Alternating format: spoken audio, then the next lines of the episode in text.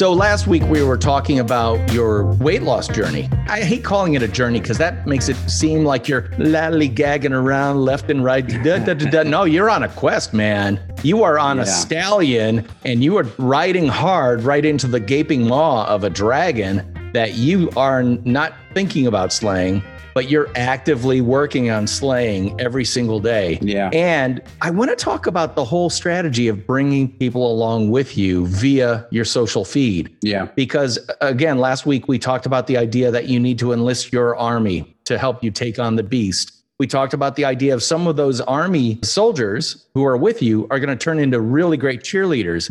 And I'm sure you probably have a couple of coaches in there that are regularly giving you a pep talk and a kick in the butt at the same time. Am I right? Yeah, it's it's interesting. I I would say the coaches are very few. The cheerleaders are uh, a lot, and the army, you know, is probably like I'd say eight, nine, ten, like every time. Yeah. Every time we post, or even outside of social, like you know, Facebook Messenger or a text message, it's interesting that you talk about coaches because I think that coaches are really important. I think that coaches are a thing that most human beings need to find one and help them get through what they're trying to get through. What's weird about me when it comes to this conversation of coaches is that I think that you can also have a coach from a distance. And this is going to sound weird, but this is something that I started, gosh, back in 2013, I would look for online mentors and I would just pay attention to who they are, what they do, how they do it, how they say it. Like, so back in the day, it was, you know, obviously I worked for Marcus Sheridan, so I was paying attention to him back in right. the day. Then I was paying attention to people like Cliff Ravenscraft. I was paying mm-hmm. attention to Jay Baer. I was paying attention to, gosh, uh, Joey Coleman, Ian Altman. Uh, you know, how many other names can I drop? But I was paying attention to these, what yeah, at that time might have been B listers, soon to be A listers. And I was just looking for any information that I could say, I want to take not all of it. I don't want to copy. I want to take a piece of this, right? I want to take a piece of that. And, I was trying to build myself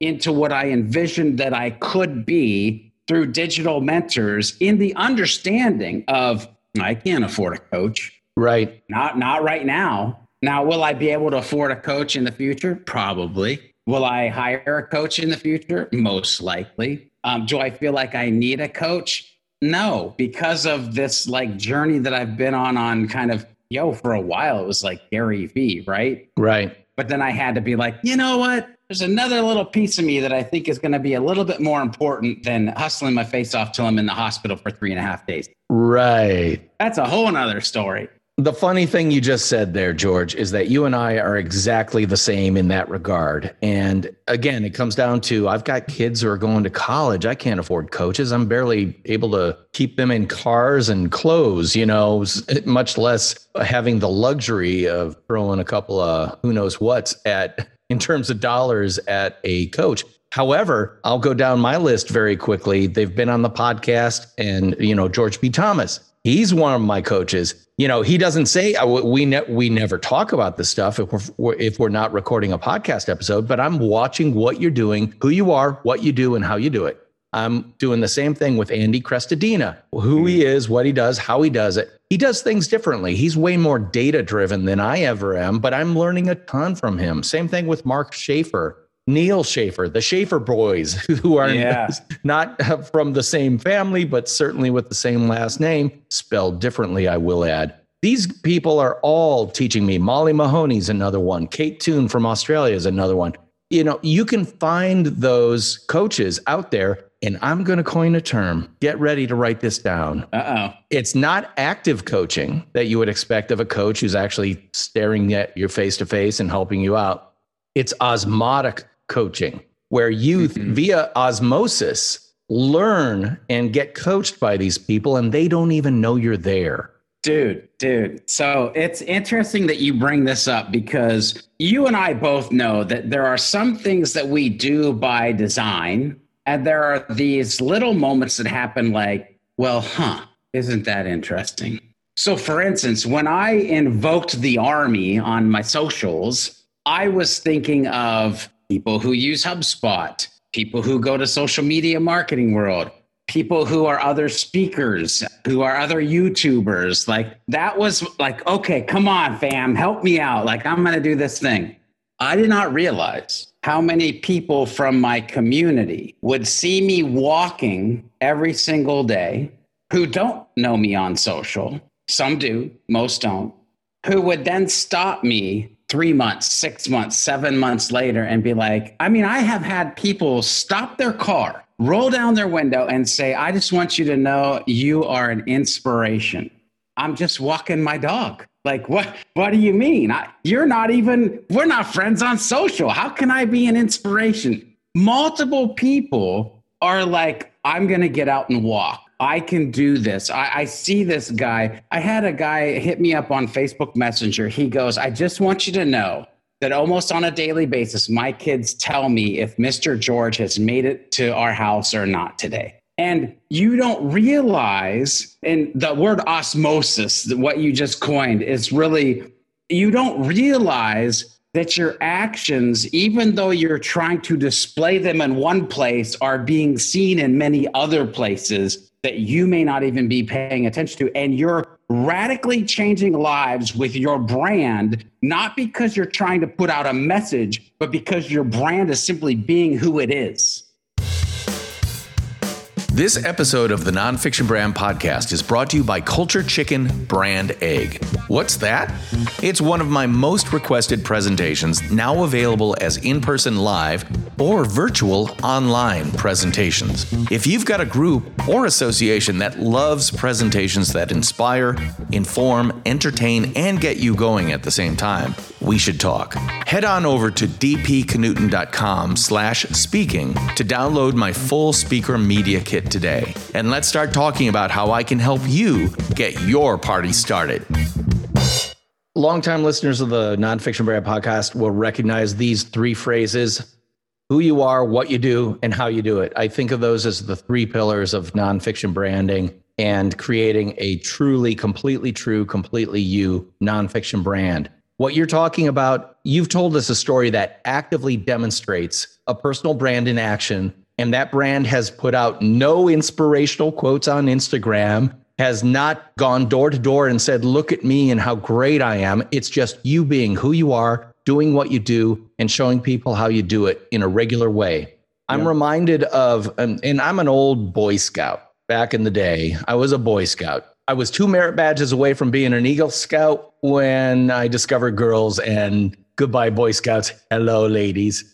Anyway, one of the things you learn as a Boy Scout, and I'm sure you did while serving in the Navy, was that you always police wherever you are your your bunk your uh, the grounds whatever you always leave where you are serving better than it was when you got there We'd always go around the campsite picking up cigarette butts. How many of us were smoking cigarettes? None of us. Didn't matter. We always cleaned up. Well, that kind of ethos, that kind of morality is so ingrained in me that when I take my dogs for a walk, I always bring extra dog bags. And there are a lot of people who don't clean up after their dogs. Well, I'm not going to live in that kind of world, so I'm going to clean that up. And people have seen this and commented. It's like, that wasn't yours. I go, I know, but this park is ours and I want a better park for my kids and I don't like stepping in dog, you know, whatever remainder. So that's another example of what I would call you expressing your brand in a way that people can engage with it osmotically. They may never talk to you, but they know, well, that guy's a good guy because he's always cleaning up after his dog. And I think other people's dog.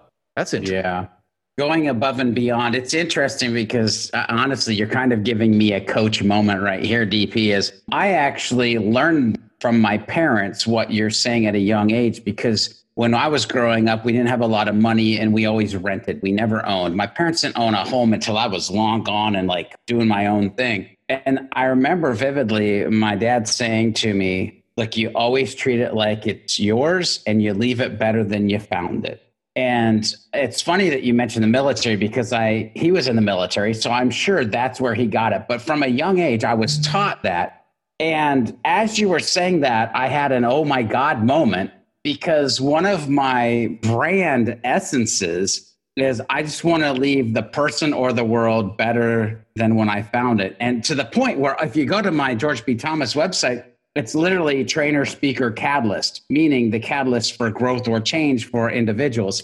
And so, like, it's just so ingrained that I don't even think about it, but it's so ingrained that it's seen without happening to talk about it. And it's authentic because you don't have to talk about it. Yeah. My God, one of the things that I hate about people who are kind of personal brands with a capital P and a capital B is that they're always telling you about what kind of brand they are instead of simply just showing you and being it. Like recently, Chadwick Boseman died, right? Yes. Uh, the guy who played Black Panther in the worldwide blockbuster film and in a whole bunch of other great films. After he passed, we saw a lot of videos of him talking and all that stuff. Well, he told a story about how he was able to go to this big theater seminar type thing in, in England. Well, it turns out that Phylicia Rashad was one of the teachers at Howard University. And she would get on the phone to all her stars, eh, African American stars. Howard is a historically black college.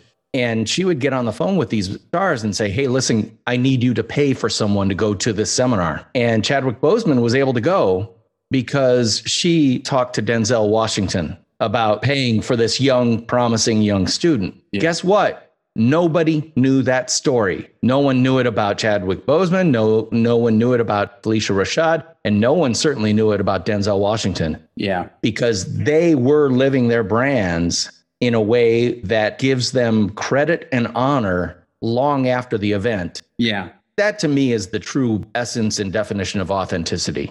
Yeah, I, I, I think it comes down to you, and it's interesting. I'm going to go two places here real quick it comes down to that you give because you want to give, you don't give because you want to get. And sure, I understand in our marketing space, there's this whole thing of reciprocity, whatever.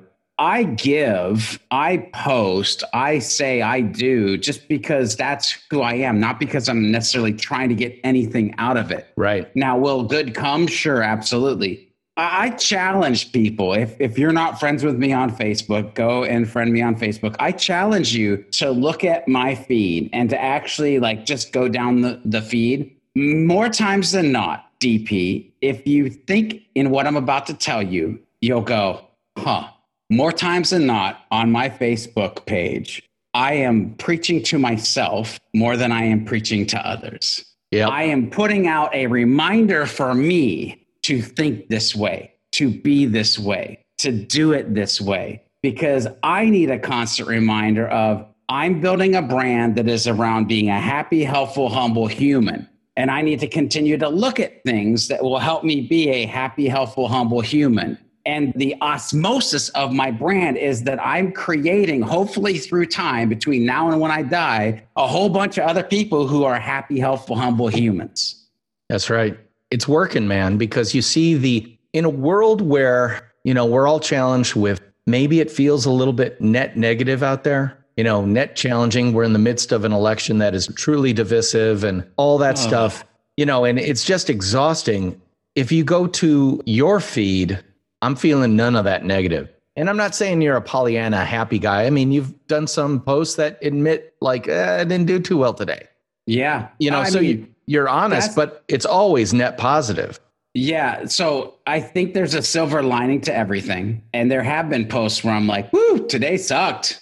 But I learned this thing through the suck, which, by the way, I'm a firm believer that it's actually through the struggles, through the chaos that we actually grow the most when it comes to personality, person, right? And so, you know, one of, I, I was going to say this on the last episode, but one of my, and by the way, as I say this, I don't want anybody to think that it is about Facebook engagement. I could give two squats less.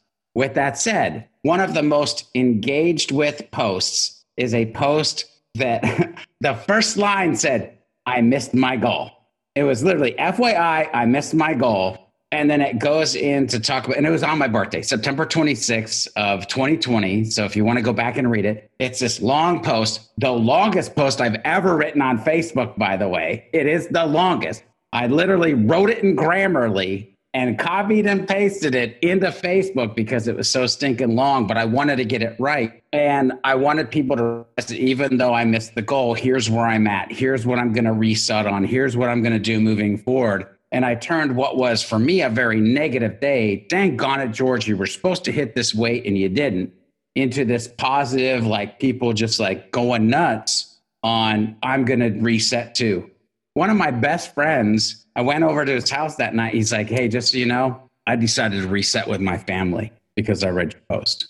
See, when you share of who you truly are, you can never know who's going to need that message, that story, that sharing on any given day.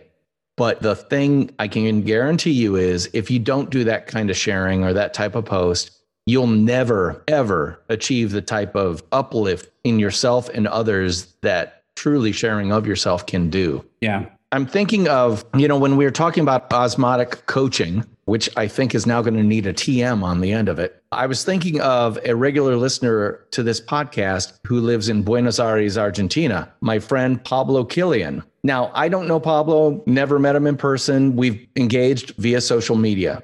And early on, when I started this podcast, I was like, oh, I'd love to talk to someone from Argentina. Let's get him on the podcast. So I get him on here, and it turns out that he's just a normal guy working an office job in Buenos Aires, which is very exotic if you ask me. But uh, we started talking, and he is literally going to school on a whole lot of the people we we discussed in this episode and last episode because he wants to bring that type of energy, learning, teaching down to South America, down to Argentina. You know, I don't think he ever wants to be the Gary Vaynerchuk of Buenos Aires, but he definitely wants to learn from that which is going on up here and apply it down there and especially translate it into Spanish. Yeah. And that's an example of you have no idea how far your arms reach may be. The fact yeah. that I have a friend named Pablo in Buenos Aires that I've never met in person thrills me and it also gives me that feedback, which is, oh, I'm not just throwing this out there to nobody. There are people out there actively with their baseball mitts open, waiting to catch it. Yeah. First of all, there's a nugget that I don't want to leave laying on the floor that you just kind of stated in your last segment. You said, I don't think Pablo wants to be the Gary Vee of Argentina. I hope not, because who he should be is the Pablo of Argentina. Absolutely. We cannot go into this fight with like, I'm going to be the next XYZ. No, no, no, no, no, no. The mentality is I'm going to be the best DP I can be. I'm going to be the best George B I can be. I'm going to be the best Don Stanley I can be. I'm going to be the whoever the heck you are. You're like, who can I be in 10 years? Who can I be in 15 years? Who can I be in three months? Like, you should always be chasing the best version of yourself, not last week's version of somebody. Like, I can't preach that enough. Uh, the yep. second piece that you said is somebody is out there ready to catch it. Bro, you just never know. You like, I had a gentleman come up to me last inbound when we were able to like meet in as a group. He thanked me for all the content that I created, which by the way, you're the same way. We work at home. Right. You never see these people we get a few comments on like some YouTube, you know, or whatever, but it's like, eh, it's it's really anybody paying attention. He he came from Israel and literally like he's like, "Hey, for all that you've done, I just want to give you this gift." And like gives me this gift from Israel, and I'm like, "How how dope is that?" Yeah. Like what what world do we live in that I can sit in my house in North Carolina create some dumb videos being stupid, talking about HubSpot. And it's literally changing this guy's life where he thinks enough of me to come thousands of miles to inbound, come to see me speak at inbound, and hands me a gift. Like, come on. Yeah. If you needed any confirmation that you're having an impact, you got it right there. Yeah. And you can take that one person who actually expressed it and probably multiply it by 10, 100, 1,000 who knows? But the whole point is, and I got to say this again the whole point is you're getting that confirmation because you're putting it out there in spite of the fact sometimes you think there's nobody listening. And I want to go back on something you maybe said two segments ago. Putting it out there, I, I learned this lesson years ago, and we may have talked about it on a previous episode. I don't know. But the magic moments of your life will only happen when you are secure enough to be vulnerable. And I was taught this. I was sitting at Cheesecake Factory, Marcus Sheridan. I was getting ready to do my first keynote speech. And we we're sitting at Cheesecake Factory. He said, If you do not share with the folks this piece of information, it won't be magical. And I said, You are out of your mind. I have been running from that for 25 years. I'm not sharing that piece of information. By the way, for all the listeners, I'm on this podcast. I've done the things that I've done, become the person that I've become, and I'm a high school dropout. But I wasn't going to tell anybody that information. They did. It was on a need to know basis, and frankly, you didn't need to know. Right. And he was like, if you will be vulnerable, if you will do that, your your first keynote out the gate will be magical. And so I was like, okay. So my first screen of the keynote, it was a black green, white text says, I'm a high school dropout. The crowd started laughing.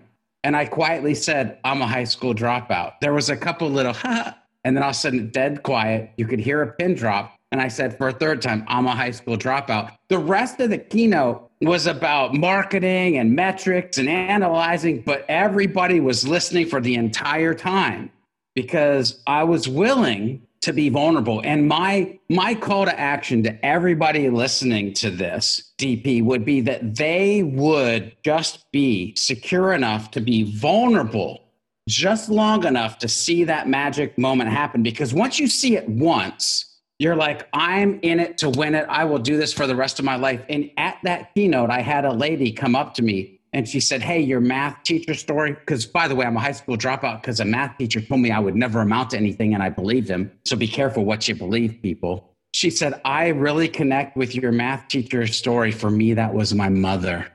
And we sat and talked for 20 minutes about family and forgiveness. And when she walked out the door, I was like, I want to do this for the rest of my life. Oh my God, George, I am so glad you told me that story because, as I alluded to in the first episode, I'm writing a section of my new book about George B. Thomas.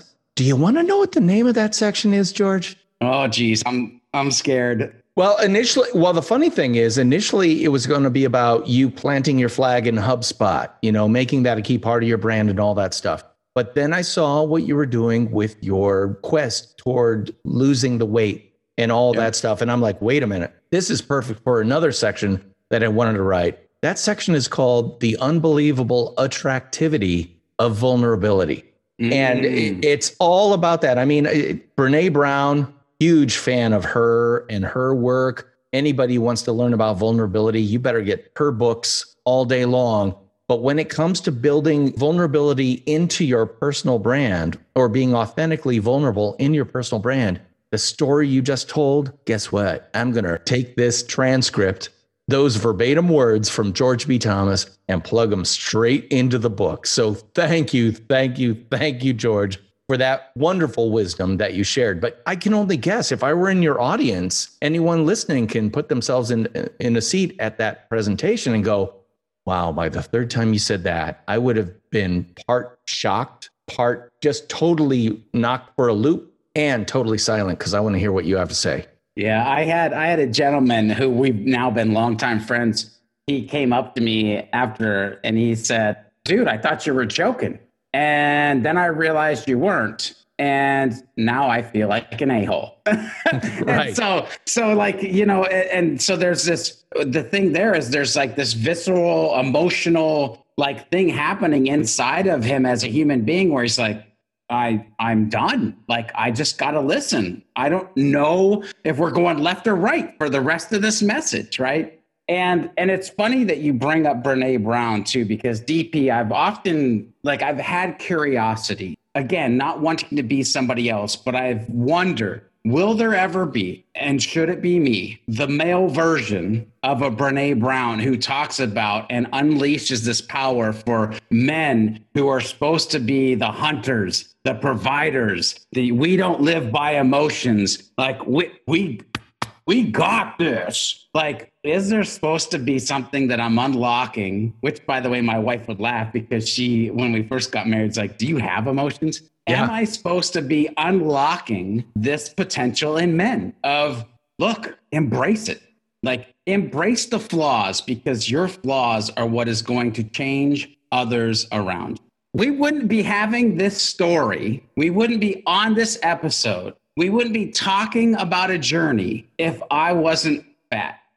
And if I didn't choose to go from being fat to not being fat and share it with the world and say, hey, I weighed 320 pounds. You know how scary that is to put on the internet? Yeah. But people, check me out because I'm going to do this. You know how scary that is to put on the internet? Yeah.